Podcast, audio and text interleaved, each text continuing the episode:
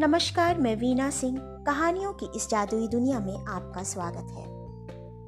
पचहत्तरवें जश्न आज़ादी के उपलक्ष्य पर स्वतंत्रता संग्राम सेनानियों को समर्पित कहानियों के श्रृंखलाबद्ध आयोजन में आज की कहानी का के नायक हैं भगत सिंह। आइए सुनते हैं भगत सिंह की ज़िंदगी के वे आखिरी बारह घंटे। लाहौर सेंट्रल जेल में 23 मार्च सन 1931 की शुरुआत किसी और दिन की तरह ही हुई थी। फ़र्क सिर्फ़ इतना सा था कि सुबह सुबह ज़ोर की आंधी आई थी।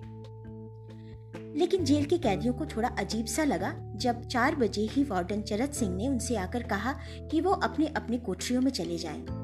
उन्होंने कारण नहीं बताया। उनके मुख से सिर्फ़ इतना ही निकला कि आदेश ऊपर से है। सभी कैदी सोच ही रहे थे कि माजरा क्या है। जेल का नाई बरकत हर कमरे के सामने से फुसफुसाते हुए गुजरा कि आज रात भगत सिंह राजगुरु और सुखदेव को फांसी दी जाने वाली है। उस क्षण की निश्चिंतता ने उन्हें झकझोर कर रख दिया।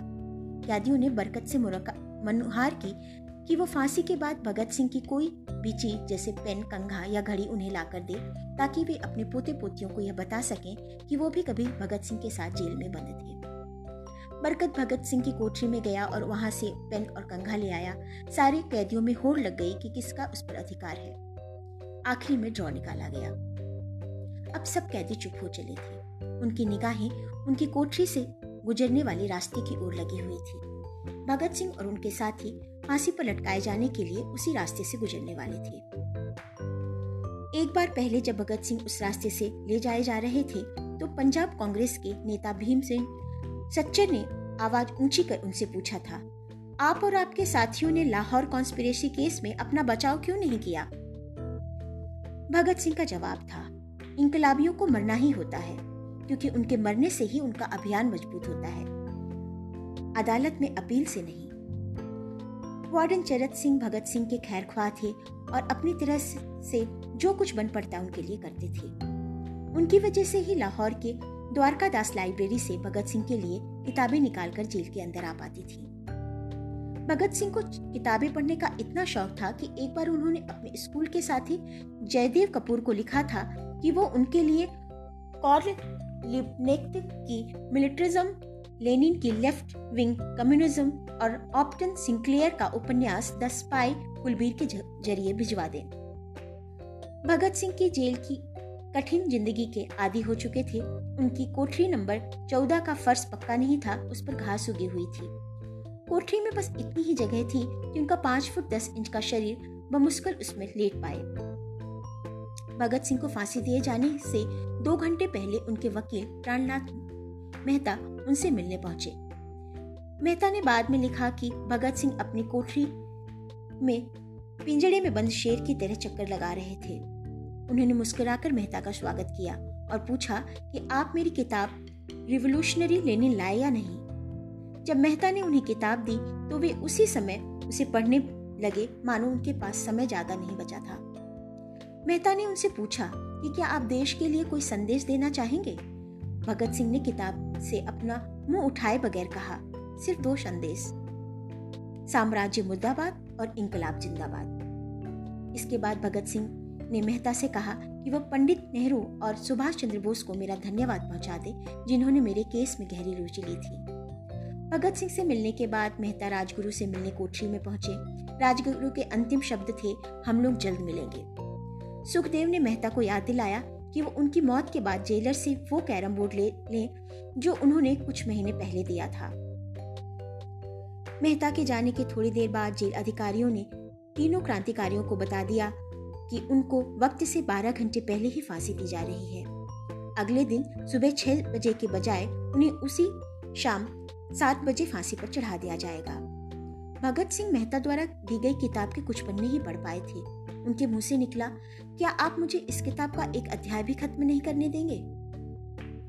भगत सिंह ने जेल के मुस्लिम सफ़ाई कर्मचारी बेबे से अनुरोध किया था कि उनके लिए उनको फांसी दिए जाने से एक दिन पहले शाम को उनकी अपने घर से खाना लाए। लेकिन बेबे भगत सिंह की इच्छा पूरी नहीं कर पाए पाए, क्योंकि भगत सिंह को 12 घंटा पहले फांसी देने का फैसला लिया गया और बेबे जेल की गेट के अंदर ही नहीं घुस पाए। थोड़ी देर बाद तीनों क्रांतिकारियों को फांसी के लिए तैयार करने के लिए उन्हें कोठरी से बाहर निकाला गया। भगत सिंह, राजगुरु, सुखदेव ने अपने हाथ जोड़े और अपना प्रिय आज़ादी गीत गाने लगे। कभी वो दिन भी आएगा जब हम आज़ाद होंगे, ये जमी अपनी होगी, ये आसमान अपना होगा। फिर इन तीनों का एक एक करके वज़न लिया गया, सबके वज़न बढ़ गए थे। इन सबने कहा कि आखिरी स्नान करे।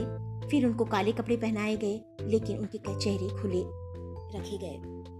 चरत सिंह ने भगत सिंह के कान में फुसफुसाकर कहा कि वाहे गुरु को याद करो। भगत सिंह बोले, पूरी ज़िंदगी मैंने ईश्वर को याद नहीं किया। असल में कई बार मैंने गरीबों को क्लेश में देखकर ईश्वर को कोसा भी है। अगर अब मैं उनसे माफ़ी मांगू तो वे कहेंगे कि इससे बड़ा डरपोक कोई नहीं। इसका अंत नज़दीक आ रहा है, इसीलिए ये माफ़ी मांगने आया है। जैसे ही घड़ी ने छह बजाए, कैदियों ने दूर से आती हुई पतजापे सुनी। उनके साथ भारी बूटों के ज़मीन पर पड़ने की आवाज़ें भी आ रही थी। शाम में एक गाने का दबा स्वर भी सुनाई दे रहा था। सरफरोशी की तमन्ना अब हमारे दिल में है। सभी को अचानक ज़ोर ज़ोर से इंकलाब जिंदाबाद और हिंदुस्तान आज़ाद हो के नारे सुनाई देने लगे। फांसी का तक पुराना था, लेकिन फांसी देने वाला काफ़ी तंदुरुस्त। फांसी देने के लिए मसीहा जल्लाद को लाहौर के पास साहदरा से बुलाया गया था। भगत सिंह इन तीनों के बीच में खड़े थे। भगत सिंह अपनी माँ को दिया गया, वो वचन पूरा करना चाहते थे कि वो फांसी के तख्ते से इंकलाब जिंदाबाद का नारा लगाएँगे। लाहौर जिला कांग्रेस के सचिव पिंडी दास सोंधी का घर लाहौर सेंट्रल जेल से बिल्कुल लगा हुआ था। भगत सिंह ने इतने ज़ोर से इंकलाब जिंदाबाद का नारा लगाया कि उनकी आवाज़ सोंधी के घर तक सुनाई दी। उनकी आवाज़ सुनते ही जेल के दूसरे कैदी भी नारे लगाने लगे। तीनों युवा क्रांतिकारियों के गले में फांसी की रस्सी डाल दी गई। उनके दोनों हाथ पैर बाँध दिए गए। सभी जल, तभी जल्लाद ने पूछा, सबसे पहले कौन जाएगा? सुखदेव ने सबसे पहले फांसी पर लटकने के लिए हामी भरी। जल्लाद ने एक एक करके रस्सी खींची। और उनके पैरों के तख्ते को पैर मार दिया। काफ़ी देर तक उनका शव तख्त से लटकते रहे।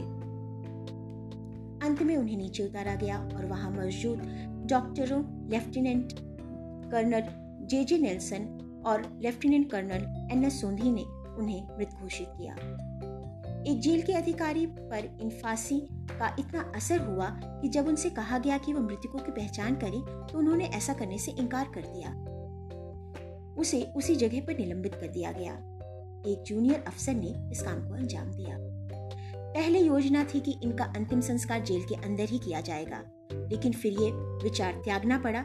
जब अधिकारियों को यह आभास हुआ कि जेल से धुआँ उठते देख बाहर खड़ी भीड़ जेल पर हमला कर सकती है इसलिए जेल की पिछली दीवार तोड़ी गई, उसी रास्ते से एक ट्रक जेल के अंदर लाया गया और उस पर बहुत अपमानजनक तरीके से शवों को एक सामान की तरह डाल दिया गया। पहले तय हुआ कि उनका संस्कार रावी के तट पर किया जाएगा, लेकिन रावी में पानी बहुत ही कम था, इसलिए सतलज के किनारे शवों को जलाने का फैसला किया गया। उनके पार्थिव शरीरों को फिरोजा, फिरोजपुर के पास सतलज के किनारे लाया गया, तब तक रात के दस बज चुके थे। इस बीच उप पुलिस अधीक्षक कसूर सुदर्शन सिंह, कसूर गाँव के एक पुजारी जगदीश अचरत को बुला लाए। अभी उनमें आग लगाई ही गई थी कि लोगों को इसके बारे में पता चल गया। जैसे ही ब्रितानी सैनिकों ने लोगों को अपनी ओर आते देखा, वो सबों को वहीं छोड़कर अपने वाहनों की तरफ़ भागे। सारी रात गाँव के लोगों ने उन शवों को के चारों ओर पहरा दिया। अगले दिन दोपहर के आसपास जिला मजिस्ट्रेट के दस्तखत के साथ लाहौर के कई इलाकों में नोटिस चिपकाए गए, जिसमें बताया गया कि भगत सिंह, सुखदेव और राजगुरु का सतलज के किनारे हिंदी, हिंदू और सिख रीत के से अंतिम संस्कार किया गया। इस खबर पर लोगों ने कड़ी प्रतिक्रिया दी और कहा कि इनका अंतिम संस्कार करना तो दूर उन्हें पूरी तरह जलाया कि पी नहीं गया। जिला मजिस्ट्रेट ने इसका खंडन किया, लेकिन किसी ने उस पर विश्वास नहीं किया। इन तीनों के सम्मान में तीन मील लंबा शोक जुलूस, नील गुंबद से शुरू हुआ। पुरुषों ने विरुद्ध स्वरूप अपनी बाहों में काली पट्टियाँ बाँध रखी थी और महिलाओं ने काली साड़ियाँ पहन रखी थी। लगभग सब लोगों के हाथ में काले झंडे थे। लाहौर के मॉल से गुजरता हुआ जुलूस अनारकली बाज़ार के बीचों बीच रुका। अचानक पूरी भीड़ में उस समय सन्नाटा छा गया जब घोषणा की गई कि भगत सिंह का परिवार तीनों शहीदों के बचे हुए अवशेषों के साथ फिरोजपुर में से वहाँ आ पहुँचा है। जैसे ही फूलों से ढके तीनों ताबूतों को में उनके सब वहाँ पहुँचे, भीड़ भावुक हो गई और लोग अपने आँसू नहीं रोक पाए। वहीं पर एक मशहूर अखबार के संपादक मौलाना ज़फ़र अली ने एक नब्ज पढ़ी, जिसका लबोलुआब था कि किस तरह इन शहीदों के अधजले शवों को खुले आसमान के नीचे ज़मीन पर छोड़ दिया गया। उधर वार्डन चरत सिंह सुस्त कदमों से अपने कमरे में पहुँचे और फूट फूट कर रोने लगे। अपने तीस साल के कैरियर में उन्होंने सैकड़ों फांसियाँ देखी थी, लेकिन किसी ने मौत को इतनी बहादुरी से गले नहीं लगाया था जितना भगत सिंह और उनके दोनों कॉमरोडों ने। किसी को इस बात का अंदाज़ा नहीं था कि 16 साल बाद उनकी शहादत भारत के ब्रिटिश साम्राज्य के अंत का एक कारण साबित होगी और भारत की ज़मीन से सभी ब्रिटिश सैनिक हमेशा के लिए चले जाएँगे। धन्यवाद।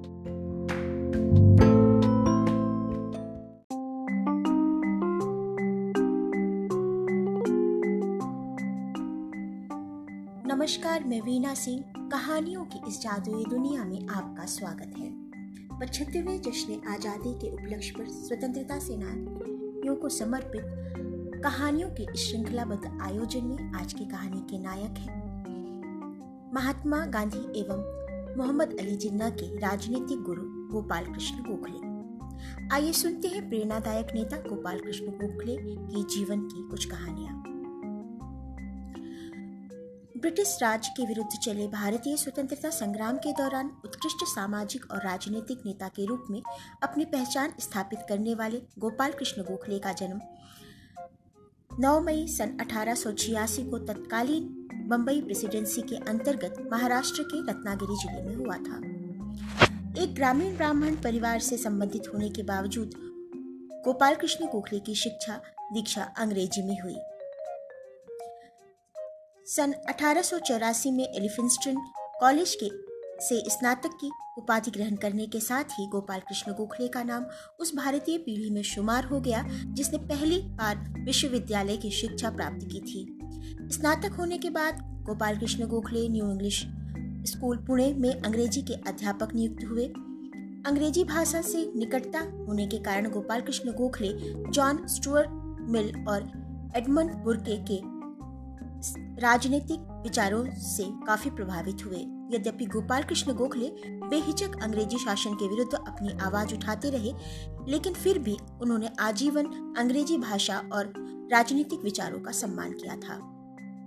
फर्ग्यूशन कॉलेज में अध्यापन करते हुए गोपाल कृष्ण गोखले समाज सुधारक महादेव गोविंद रनाडे के संपर्क में आ गए, जिन्होंने गोखले को भारतीय स्वतंत्रता संग्राम में शामिल होने के लिए प्रेरित किया। रनाडे के शिष्य के तौर पर गोपाल कृष्ण गोखले ने सन अठारह में भारतीय राष्ट्रीय कांग्रेस की सदस्यता ग्रहण की। उनके पार्टी में प्रवेश करने से पहले ही Bal Gangadhar Tilak, Annie Besant, Lala Lajpat Rai Dadabhai Naoroji Congress में शामिल थे। गोपाल ने अपनी एक विशिष्ट राजनीतिक पहचान बनाने के लिए बहुत प्रयास किया। स्वभाव से नरम गोपाल कृष्ण गोखले। आम जनता की आवाज़ ब्रिटिश सरकार तक पहुँचाने के लिए पत्रों और वैधानिक माध्यमों का सहारा लेते थे। भारतीय लोगों के अधिकार को दिलाने के लिए विवाद और चर्चाओं का पक्ष लेते थे। वर्ष अठारह सौ चौरानवे में आयरलैंड जाने के बाद गोखले एल्फ्रेड वेब से मिले और उन्हें कांग्रेस का अध्यक्ष बनाने के लिए राज़ी किया। इसी वर्ष गोखले और बाल गंगाधर तिलक भी भारतीय राष्ट्रीय कांग्रेस के सह सचिव बनाए गए। गोपाल कृष्ण गोखले और बाल गंगाधर तिलक दोनों ही ब्राह्मण थे और एलिफिंस्टन कॉलेज के पूर्व छात्र थे। इसके अलावा दोनों डेक्कन एजुकेशन सोसाइटी के महत्वपूर्ण सदस्य और गणित के अध्यापक भी थे।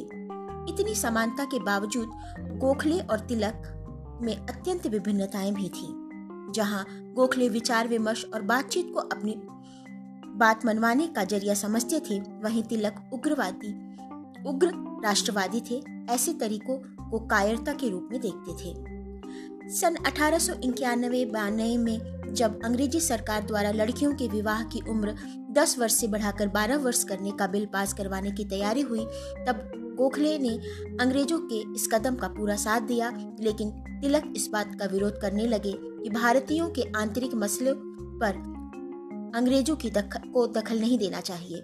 इस मुद्दे पर गोखले और बाल गंगाधर तिलक के बीच विवाद उत्पन्न हो गया। इस विवाद ने कांग्रेस को दो गुटों में विभाजित कर दिया गर्मपंथी और दूसरा नरमपंथी। वर्ष 1905 में गोपाल कृष्ण गोखले अपने राजनीतिक लोकप्रियता के चरम पर थे। उन्होंने भारतीय राष्ट्रीय कांग्रेस का अध्यक्ष बनाया गया। इसके बाद उन्होंने भारतीय शिक्षा को विस्तार देने के लिए सर्वेंट्स ऑफ़ इंडिया सोसाइटी की स्थापना की। गोखले का मानना था कि स्वतंत्र और आत्मनिर्भर बनने के लिए शिक्षा और जिम्मेदारियों का बोध बहुत ज़रूरी है। उनके अनुसार मौजूदा संस्थान और भारतीय नागरिक सेवा पर्याप्त नहीं थी। इस सोसाइटी का उद्देश्य युवकों को शिक्षित करने के साथ साथ उनके भीतर शिक्षा के प्रति रुझान भी विकसित करना था। मोबाइल लाइब्रेरी, स्कूल की स्थापना और मजदूरों को रात्रि शिक्षा प्रदान करना सर्वेंट्स ऑफ़ इंडिया का मुख्य कार्य था। हालाँकि गोपाल कृष्ण गोखले के देहांत के पश्चात इस दल के प्रभाव में कमी आई, लेकिन आज भी अपने कुछ सदस्यों के साथ यह संस्था कार्य करती है। वर्ष 1912 में गांधी जी के आमंत्रण पर गोपाल कृष्ण गोखले दक्षिण अफ्रीका गए। उसी समय गांधी जी ने दक्षिण अफ्रीका में अंग्रेज़ी शासन के विरुद्ध अपना संघर्ष समाप्त किया था। गोखले से मिलने के पश्चात गांधी जी ने उनसे भारतीय राजनीति के हालात और आम आदमी की समस्या के विषय में जानकारियाँ ली। वर्ष 1920 में गांधी जी एक प्रतिष्ठित नेता के रूप में भारतीय स्वतंत्रता संग्राम का हिस्सा बने। अपनी आत्मकथा में भी गांधी जी ने गोपाल कृष्ण गोखले को अपना राजनीतिक गुरु कहा है। पाकिस्तान के निर्माता और मुस्लिम नेता मोहम्मद अली जिन्ना ने भी गोपाल कृष्ण गोखले को अपने गुरु का स्थान दिया था। इतना ही नहीं मुसलमानों के आध्यात्मिक गुरु आगा खान ने भी अपनी आत्मकथा में यह लिखा है कि उनके विचार भी गोपाल कृष्ण गोखले के प्रभाव से अछूते नहीं रह पाए थे। जीवन के अंतिम वर्षों में गोपाल कृष्ण गोखले भारतीय स्वतंत्रता संग्राम में अपनी भागीदारी निभाने के साथ सर्वेंट्स ऑफ़ इंडिया का नेतृत्व करते रहे। दिन रात काम करने का दबाव और नई नई परेशानियों के चलते वह बीमार रहने लगे। 19 फरवरी 1915 को मात्र उनचास वर्ष की आयु में उनका देहांत हो गया। महादेव गोविंद रनाडे के शिष्य और विचारक गोपाल कृष्ण गोखले की वित्तीय मामलों की समझ और उन पर तार्किक बहस करने की बेजोड़ क्षमता थी। यही कारण है कि उन्हें भारत का ग्लैडस्टोन कहा जाता है। Gokhale Institute of Politics and Economics Pune, जिसे आमतौर पर गोखले इंस्टीट्यूट भी कहा जाता है, भारत का सबसे पुराना और प्रतिष्ठित संस्थान है सर्वेंट्स ऑफ़ इंडिया सोसाइटी के सदस्य इस संस्थान के ट्रस्टी बनाए जाते हैं। ऐसे थे भारत के वीर सपूत गोपाल कृष्ण गोखले धन्यवाद।